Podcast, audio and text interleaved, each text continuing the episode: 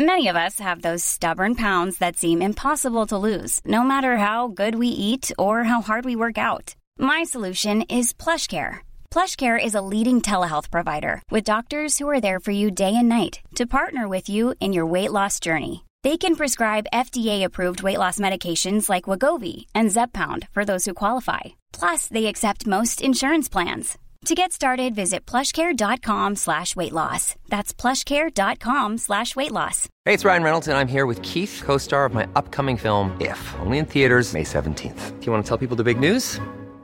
All right, I'll do it. Sign up now and you'll get unlimited for $15 a month in six months of Paramount Plus Essential Plan on us. Mintmobile.com slash switch. Upfront payment of $45 equivalent to $15 per month. Unlimited over 40 gigabytes per month. Face lower speeds. Videos at 480p. Active Mint customers by 531.24 get six months of Paramount Plus Essential Plan. Auto renews after six months. Offer ends May 31st, 2024. Separate Paramount Plus registration required. Terms and conditions apply if rated PG.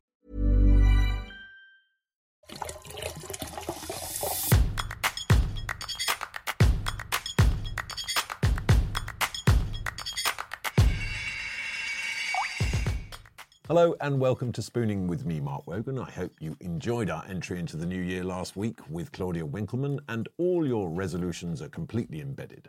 Now, as you know, each week I'm joined here at the Mount Street restaurant by a very special guest where we challenge what they say they love and what they say they hate. And the fantastic team here, including executive chef Jamie Shears, has cooked up a couple of spoons for today's guest.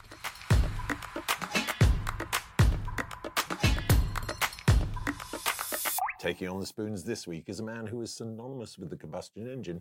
However, his passport has more stamps in it than Judith Chalmers. His new show, Our Man in India, is now available on Prime Video.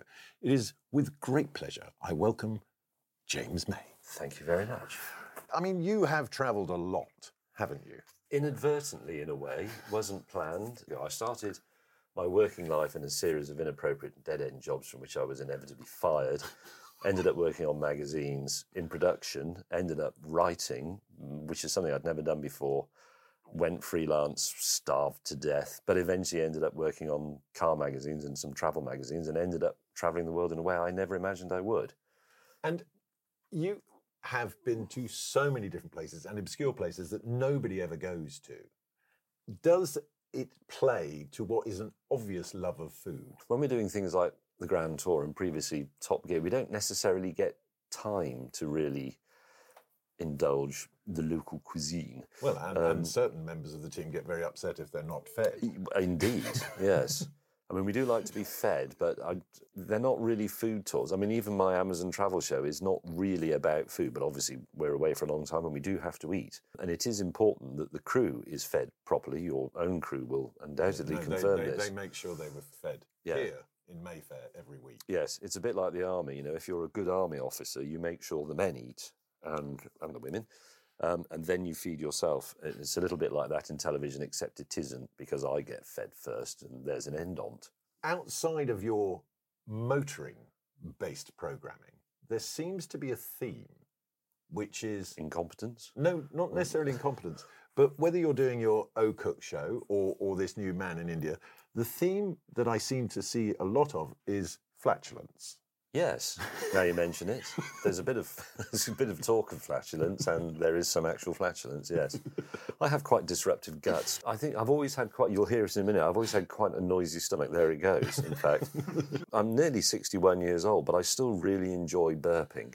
And I know as a sport, or but just as a form of sort of self entertainment. And I like trying to say words whilst I burp, and I do it at home a lot, and it annoys Sarah, and my other half. And sometimes I forget that I'm out, and you know, I just say hello with a burp, you know, because I find it funny, like a like an eight year old does. we're all a certain age in our head. Yes. I think, you know, I've never progressed beyond really 25, See, I think I'm about 12, Oh, good. actually. 12, maybe 13. which will explain the love of toys and all Yes. things gadget. I mean, pre puberty. Yes. I'm in the O Cook, you, you do have an extraordinary range of gadgets, kitchen gadgets. Yes, some of them, some of them quite old, and Hmm. many of them acquired.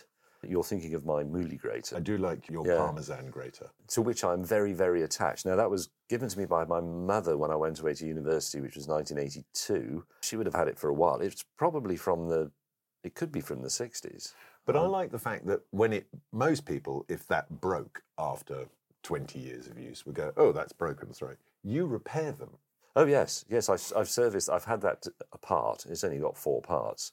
Uh, it's got little pins that hold the pivoting arm on, and then another little pin that holds the sort of cradle for the cheese on. And I've had to, I've had to replace one of them and straighten the whole thing out. And I've even managed to reform the what would you call them? The bits on the drum that actually cut the cheese, the the, the, The blades. the blades. The yes, I've I would suppose. very carefully with a little punch tapped them back into shape with a piece of wood. Goodness. You could, I mean, if it all ends tomorrow, you could get a job on the repair shop, couldn't you? No, No. All right. no, they're the enemy. Okay. Right. We won't. We won't dwell on that. No, please don't. You obviously have a love of all things food. I like eating. I'm conflicted about food. Sometimes I, I really like cooking, but I accept that I only do it at a sort of hobby level and when I feel like it. At Other times I think, why on earth does anybody ever bother to cook? It's a bit like making your own television or building your own house. You wouldn't do that. Why not go and see a professional and just go to a restaurant? I live in West London. The place is rammed with places to eat. You don't have to cook. You don't have to wash up. You don't. You don't have to do anything apart from put it in your face. Me personally, having done it professionally for years and then now as just a home cook, I find it very relaxing cooking. Well, it is if you're not under any pressure. And I've, I mean, I've said this before. I think for, for the modern man, the kitchen has in some ways replaced the sort of shed home workshop because there's not so much call for that anymore because things like your lawnmower work. But not everybody's shed home workshop has a nicky out the door in the back. No. That, that will sort of make sure you're doing it. it does make a big difference. I've got to be honest. Yeah, but it is basically tools and materials. Your store cupboard section that you have, where you sort of pull various things, I have to say, from a culinary perspective, some of those combinations are revolting. Yes, but they are driven by necessity that many of us have felt many times during a war, during being a student, during being left at home on your own. I'm fascinated by packet and canned food. And But you, think- but you also don't mind if the sell-by date is out because there's there's a story that you you ended up when you were going to the North Pole, was it? Oh yes, I found the, the ancient tin of Prince's ham, which was from the seventies. But it had been th- there was one of those. It, it's sort of almost like a shepherd's hut, you know, like hmm. David Cameron has to write his book in. Yes. But this was a like a bothy for It's a shame stranded it, tra- to be fair. Yeah, yes, it is. But it's like a, a bothy for stranded travellers, and you can take anything from it. It's full of supplies, and it's all frozen, obviously, hmm. because it's, it's been frozen for hmm. forever. You can take anything as long as you leave something in return. So we went and had a look at it. We had our own food with us, obviously, but we had a look, and I saw this tin of Prince's ham, and it had this date from the, I think, 1978 or something on it. So I left a tin of, I think it was spam, and took the Prince's ham, and we fried it over a little fire, and it, and it was absolutely fine. And because I mean, it's it's not a area you want to be caught short. No, I mean I wouldn't do that if it had been an egg. Now, Um, talking of your love of tins, Yes. When you answered your questionnaire before coming on the show, this Oh. was your guilty pleasure. Yes. Talk us through that because to me, that is revolting in a can. Why? Why is it revolting? Can I Well, handle I like it? I like beans, but it's the idea of those sausages in there. You See, it says Heinz established 1869. You have to say it in full.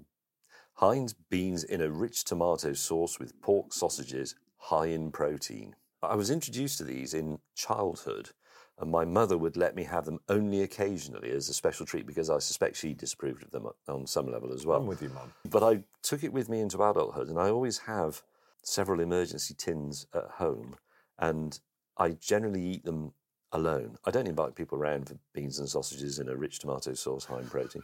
I have on occasion, sort of in my sort of garage workshop, actually simply opened the tin and put it on a little single, single ring camping thing that I've got, and just heated them in the tin. And that's just a little moment of pleasure. It's absolutely fabulous. I mean, I've got some on toast here for you if you'd like it. For the benefit of those listening in black and white, I'm going to cut a bit of one of the sausages. I noticed the full complement of sausages isn't here, which means the chef's had a couple of them. He's stolen your sausages. And I'm going to put a bit of beans and cut the corner off the toast. Good toast, crispy at the edge. I like toast. Toast is one of the few things I like well done. Mm. Oh, I mean, obviously, you're sitting in a lovely restaurant in Mayfair, and not Mm. a not a shed. Does it still have the same effect? Absolutely. I have a bit more of the sausage thing. Because you see, what scares me in that is the sausages. Because how much meat content is actually in that? What does it say? Well, it doesn't really matter, does it? Pork sausages, they're 55% pork. Water, rice flour, pea starch, pork fat, vegetable fibre, salt, spices, emulsifier. Well, they'll have meal with them or, or grain or. Yeah, That's or what sawdust. Yeah, but that's what a sausage is supposed to be. We don't, we don't want gourmet sausages. Sausages are designed to be made out of scraps. Well, there's one more to add to the collection for you. Thank you very much. I'm Yeah. just going to have a little bit more. I'm sorry, but Well, you gave you, me this. you, you eat that, and then over here I've got something that you might want to wash it down with, which is a, a glass of martini. Oh, really? No. oh, Can you even smell that? Because you wrote that this has quite a traumatic story attached Hmm. to it, martini. I mean, it's not. let me try. I can't smell it from here. So is this? This is bottled martini. That is This a- bottled martini, yes. That is a, that is a glass. Before I smell it, the story is that the I was aged. I was probably only fourteen. The first time I got properly bladdered was at a birthday party at a friend's house, and he was a, a few years older than me. So there was smoking, which I did, Mm-hmm. and then there were I don't know where he'd got them from bottles of the green bottle of martini. Yeah. It's Martini the right Bianco. Martini Bianco, sì. And I, I must have drunk the whole bottle, or maybe two bottles, I don't know. And then on the way, walking home, I was violently sick in somebody's garden, and and I felt terrible for days, which doesn't really happen when you're young. Normally, a hangover is gone by lunchtime, but I must have made myself seriously ill. alcohol poisoning. And I, I'm going to smell it. This is this is for research. Oh no, no, no! I once went in my days as a magazine car journalist. I went on a on a launch of a new car that was in well, where is the Martini factory? Is it in France or is it in Italy? It is in Italy. Yeah. It must have been the Italian main one, and they. One morning on this launch, that we couldn't drive the cars yet, so they organised some entertainment for us, as you had to do with journalists in those days. Otherwise, they just set the place on fire or something Or write something horrible. or write something horrible. So, so they said we've got a trip, and um, they put us on a bus and took us off, and we got to the Martini factory. And I said, I'm really sorry, I can't, I can't even look at the building. So you wrote something horrible. No, I actually wrote something quite nice because I think the car was a good one, but I didn't mention that bit. But they all went in to view the. I mean, it was a bottling plant really, and have a drink of martini. And I just had to go for a walk round the round the streets So because I couldn't go. even after all these years, No, the, the just- hasn't changed. All right, No. I will I will move that away from. It's terrible.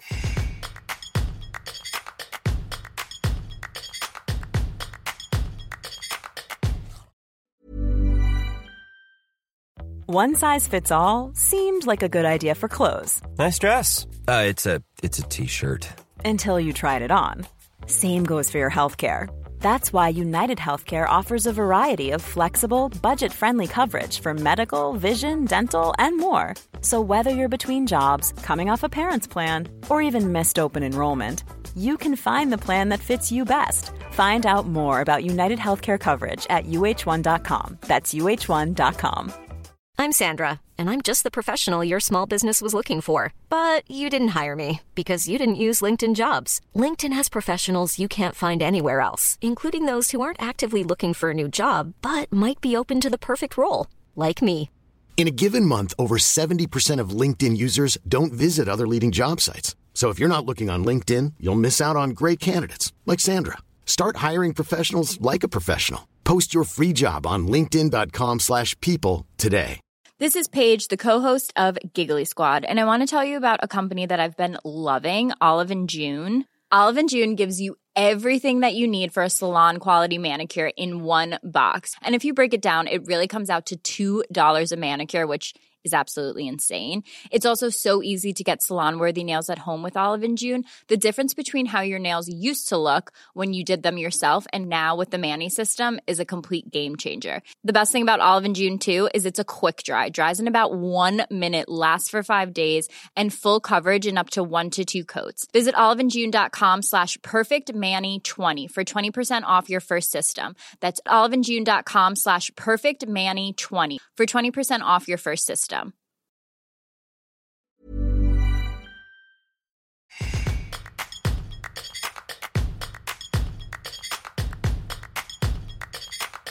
Reached that point in proceedings. God, I wasn't where- expecting this. A very where- small bra. Yes, it's a very where you strap a very small bra to your face and I feed you spoons. Oh, seriously? Yes, that's how it works. Are you ready? I knew that actually. There we go. Yes. Here's your first spoon, sir. Okay. Open wide, a Mm-hmm. little bit wider. There we go. Tell us what you're tasting, experiencing there. What are the flavours? It's quite hot. well, it tastes like a shepherd's pie. Take the blindfold off, sir. And it is a shepherd's Oh, it's a pie. shepherd's pie. It is a shepherd's pie, which I think we need to let the listeners and viewers know that when you arrived here earlier, you went into the pub downstairs and you had a shepherd's pie I did. before coming on the show. I think I'd have still got that right though, And because I, I got a call from Chef going, Mr. May's in the building and he's ordered a shepherd's pie for lunch. What what should we he- do? he should have said it was off or it took too long. Well, look, that is in fact my shepherd's pie that I cooked for you, and you had Jamie's one. Did you cook that here? No, I cooked that at home last night, brought that in, and that was Oh. that was baked in the oven downstairs just now. I mean, not that I'm asking you to choose, but whose shepherd's pie was better, the one you had in the pub or, or my one? oh, your one. That's what we like to hear. Now, what I noticed when, when you answered the questionnaire was that you appear to be a man of very simple tastes, but then your job has taken you around the world to eat some of the more extraordinary food available to us. Well, it's interesting you say that because in some ways I am a man of very simple taste, but in other ways, of course, I'm extremely sophisticated. Yes. But what I find is that if I'm really hungry, and I accept that in you know living in a wealthy country, one is never really genuinely hungry, but let's say peckish. At that point, you do want a bag of fish and chips, or the tin of beans and sausages, or two, or a fish finger sandwich. You don't crave anything exotic. But at other times, when you merely need to be fed, or it's time to eat, but you're not desperate for food, then you might go and have something very exquisite and Japanese, or But I mean, having done Japan and Italy, and now in the new series, India, do you have a favourite cuisine? I mean, say out of those three. Well, if I had to choose one for life, I think I would probably go Japanese, simply because I think a constant Italian or Indian diet would kill me. I mean, I like them a great deal, but they're quite rich. Well, given your IBS, you know, I mean, I don't know what it's actually called. It's noisy gut syndrome. you've been to all these countries, the most recent one, India, and you've now got your own pub. Does, you, you- does your pub serve food? Or is it just a pub? No, it's mainly a restaurant, to Oh, be is it? honest. Yes. And, and do you have any influence on the menu? No. I've eaten this while I was away, and I'd like to see it on the menu Well, here. very briefly, when I first bought it, I only half own it, half own it with another bloke. They did things from my first cooking show as specials, like my fish pie, for example, was on a sort of paper board saying, Today's special, James, is fish pie. But not the alphabeti spaghetti No, on no. toast no, with no, no, pesto. no. Our chef, Johnny Sutcliffe, is quite, he's not, I wouldn't say he was temperamental, but he's quite particular. We- we- And- I used to be a chef, but I'm fine now. Yes, well, they are. I mean, they have been they're a strange elevated breed. to a pedestal where we can't really question them anymore. Well, I mean, if you if you spend all your time in a hot tiled room wearing weird clothes, it's going to have effect on your on your mental stability, isn't it? Hmm. I mean, that's why I gave it up. Johnny at the pub is totally obsessed with not so much food as cooking food. And it's all he thinks about and it's all he talks about and it's all he wants to do. It is a genuine calling, like being a, a priest or an artist or something. no, no, I think it is a very it's a very vocational career choice because you do spend all your time doing it. Most of hmm. your waking hours are in a kitchen, and if you love it, you just naturally work hard. It's like, given the choice, would you spend most of your life in your shed, just looking at things and I do taking spend quite a them lot apart? of my life in the shed. But no, I, do, I think one of my failings as a human being is that I have quite a few interests and quite a few hobbies that I dabble in, and I don't do any one of them seriously enough, and I'm not good enough at any of them. So I can make things on a lathe, and I can do woodwork, and I can play the piano, and I can cook a bit, and you know, there's lots of other things. I mean, I can do you're doing bit, yourself down. You could fall under the banner of Renaissance man. That's very generous, and um, yes, you could claim to be a polymath of some sort, but I think I'm just a dabbler, and it's a slightly despicable Jack of all. quality. Yeah, master of none. Yes.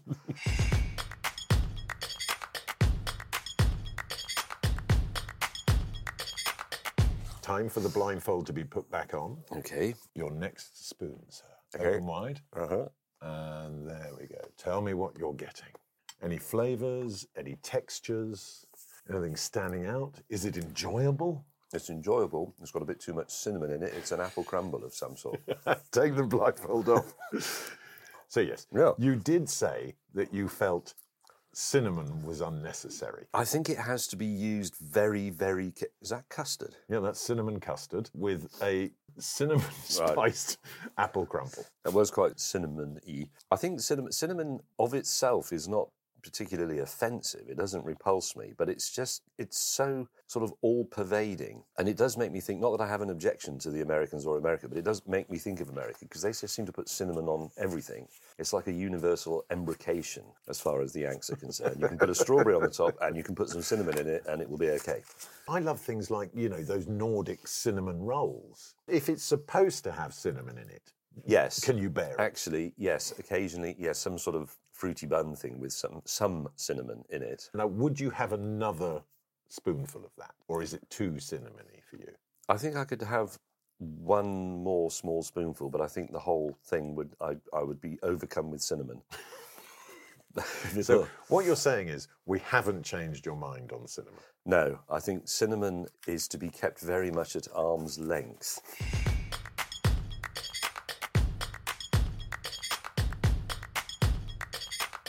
Hello there. You're still listening to Spooning with Mark Wogan, and in the next part of the podcast, you're going to hear how my conversation with James May took a turn when I forgot how to end the interview. Our conversation started on short term memory loss and long term memory gain through nostalgia. So continue listening as we battled out to see who can remember more TV theme tunes and share our mixtape woes.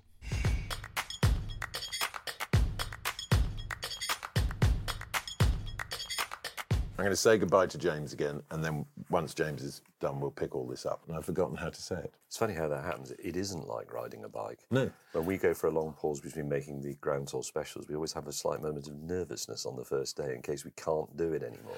Well, I think also there's that other thing of when you reach a certain age, your brain becomes very efficient.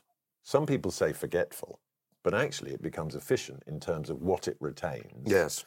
And like, you know, because as you get older, you need to remember how to put one foot in front of the other. Yes. So recalling Put all your lengths of on, yeah. scripts is not really purposeful. I find that things I've written myself, and this this includes sort of columns and articles I wrote 15 years ago, I can still remember big chunks of them. And it's very easy to recite things you've struggled to write yourself. If you have to learn something, which I don't really have to do very often, but I can do it and I can learn quite a long paragraph and I deliver it and they say, yes, we've got that, and then it's gone. Right. And I, I can just throw it away immediately. Now, my brain has an ability to retain information that is of no use to me. Like, name any 70s or 80s TV program and I can hum the theme tune. Okay, because I'm not bad at that, but you're probably better. Uh, Let's have a theme Are you tune being on. served? No, you see, I'm starting with the cash register in my head. That's the only bit I can remember. Yeah. Okay, I'm going to give you Dallas.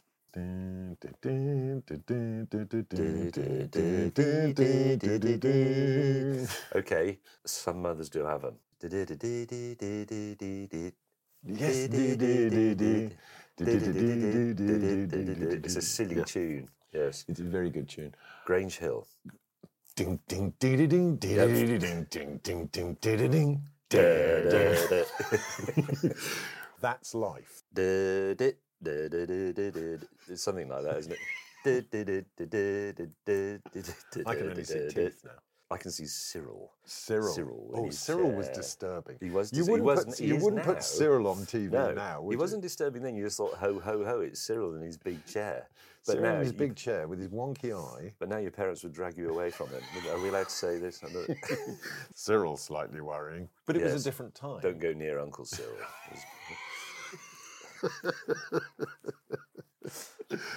Ah, we could do this all afternoon. It's, just, it's quite sad, isn't it? In a way, remembering all this stuff. But, but they were better. They made better theme tunes. They weren't. Oh, they- they weren't library music. No. They, they, they had. They, they would book a studio and record with musicians. Yes, theme tunes in the old days, things like Parkinson and Play for Today, they were all great, great tunes. I've got the, Oh, this is really sad, but I have amongst my very old LPs, because I still have a turntable, are some that I was given for birthdays as a kid, and they include your top TV themes. It's got things like Match of the Day on Match it, and and there's a bit in the middle that they never used on the telly that goes. Then you then you had Grandstand. Yes, and you had, you had Grandstand. and is it Sports Night that went? That was very exciting. I know. I mean, because a lot of the sport on it wasn't, because it was crown green bowls. Yeah, it's got a, bit of slightly rubbishy motocross. I mean, that record is probably worn out because I used to listen to it over and over and over again because the tunes were great, and I was I was a kid. But you know when because I still have a, a little bit of vinyl, and one of the things that my son pulls out and thinks is hilarious is I have the first. Now that's what I call music. Yes, which didn't even have a number. No, it didn't have a number. it was just now that's what I call Music. Yes. I remember. I didn't have that, but my mate Gordon did, and it was on vinyl. Yes. And I mean, the, the big song on that was Culture Club Karma Chameleon. Yeah. And what what and I think edition are we Boy to now? George's face was in the N. You could be right. Yes. What do they still produce now? That's what I call. But it must or- be now, that's what I call music 4008. It's certainly a very big number because And they've you can also only done. stream it now. They wouldn't Yeah. bother making a vinyl. No, no, no, no, of of course not. they? But they also did, I think, now that's what I call Christmas, and now that's Yes. what I call summer holidays, Yes. or now that's what I call a funeral. Or No. And Maybe uh, they didn't I, do I that, think that I think they really. now that's what I call a funeral. Now, that's what I call prison. All your, all that's, that's what I call prison. what would be your most prized piece of vinyl then? I'm going to say something slightly sad. It could be big war movie themes, just because looking at the cover of it is Great Escape. Yeah, Great Escape's on there. Hum it.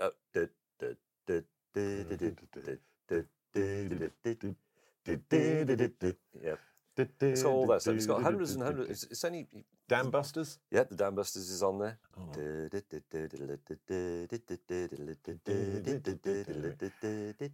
Coming, number one. Yeah, it's Eric Coates. I still listen to my vinyl records, and it's it amazes me that you put some on. So you think, oh, I'll put this vinyl on whilst I tidy my desk or Hmm. or make this cup of tea or whatever. And what feels like about three minutes later, it's going because it's over. Hmm. Yes, Yeah. yeah. But then other things like the war movie thing themes record.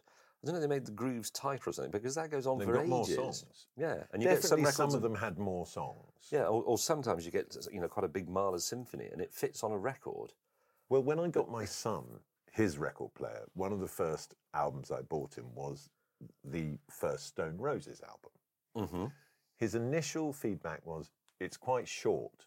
I mean, Well, it's as long as a record. it was, you know, Isn't it interesting that? But when I say interesting, what I mean is incredibly boring for your viewers and listeners. But in the world of records, this didn't even apply to cassette tapes particularly, but in records, there was a ruthless editing process because there was a limited amount of time on a record, even if you compress stuff. And then when CDs came out, and now especially with streaming music, you get all these alternate takes, director's cuts, tracks that didn't make it hmm. onto the album. And when you listen to them, you always think, no, I know why that didn't Yeah, make no, it because on. Because the other one was better. and rubbish. And they put the right things on the record. okay. Here's a question for you: First person you made a mixtape for? Okay, it wasn't for a person. It Oh. was for a party I had, aged I think fifteen, and my dad had bought a, a record. Uh, um, I think it used to be called a music centre. It was. a record player and a tape deck for, for Sta- uh, a standalone unit Yes, but the tape recorder, the, the cassette deck, and the record player were integrated into with a- the radio and the radio, well, yes. yeah. So I made a mixtape for a party I had for some mates, and I was explaining this to some young people I worked with the other day, and they found it very difficult to get their heads around. I'm talking about people who are about 20, 21. These days, if you wanted to put together um, music for a party, you could actually just go onto something like Spotify or Amazon Music and say "Cool Lounge Mix," and it will just play one for you, and it, it actually works very well. Or you can download your files and put them together to make a, a party, what we would have called a mixtape. What I was trying to explain to them was back in the 70s and early 80s, if you were going to have a party that you knew lasted for four hours, you needed four hours of music, which you recorded from records. You had to have the party by yourself first in order to record it all because there was no quick way of doing it. and it took ages. Well, the other thing that we would have done as young people is record the top 40 off the radio. Yes. And you had to be ready to ready, pause it yes. before Gary Davies or, or Bruno Brookes talked. Yes, and if they did it over the end of the record, it was Oh, absolutely annoying. infuriating. Yeah, no, awful. I made a mixtape for a girl called Judith, and she, after a week, gave it back to me. Oh dear. Yes. She decided that enough was enough. Was the mixtape responsible for the demise of this otherwise beautiful relationship? I think so. I What did it have on it? The Dam Busters. Dam Busters theme tune from The Great Escape, you know that kind of thing. I Not to- very romantic. I No, feel. I used to have a mate called Stuart who was. Uh, this is when I was at university. So I was at university in the early '80s. So people still had boom boxes and tape decks and things. He was a big fan of making mixtapes, but he always called them various.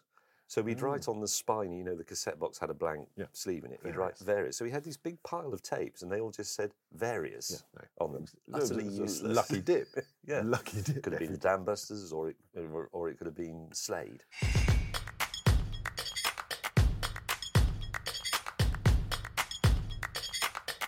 Well, a flatulent and musical thanks to you, James, for taking part. James's new show, Our Man in India, is out now on Prime Video. Join us next week when we will have another special guest and we will be challenging the foods they think they love and the foods that they think they hate. And of course, as ever, an enormous thanks to Jamie Shears and the team here at Mount Street for today's spoons. If you like what we're doing here at Spooning with Mark Wogan, keep an eye out for the Virgin YouTube channel where you can see what we're doing as well. And search Spooning with Mark Wogan wherever you get your podcasts. And of course, if you feel so inclined, leave a five star review. And of course, click the subscribe button. Until next time, stay beautiful, people.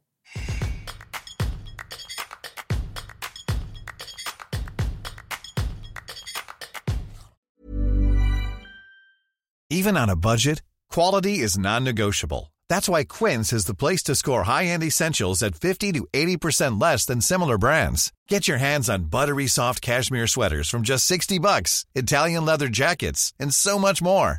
And the best part about Quince, they exclusively partner with factories committed to safe, ethical, and responsible manufacturing. Elevate your style without the elevated price tag with Quince. Go to quince.com slash upgrade for free shipping and 365-day returns.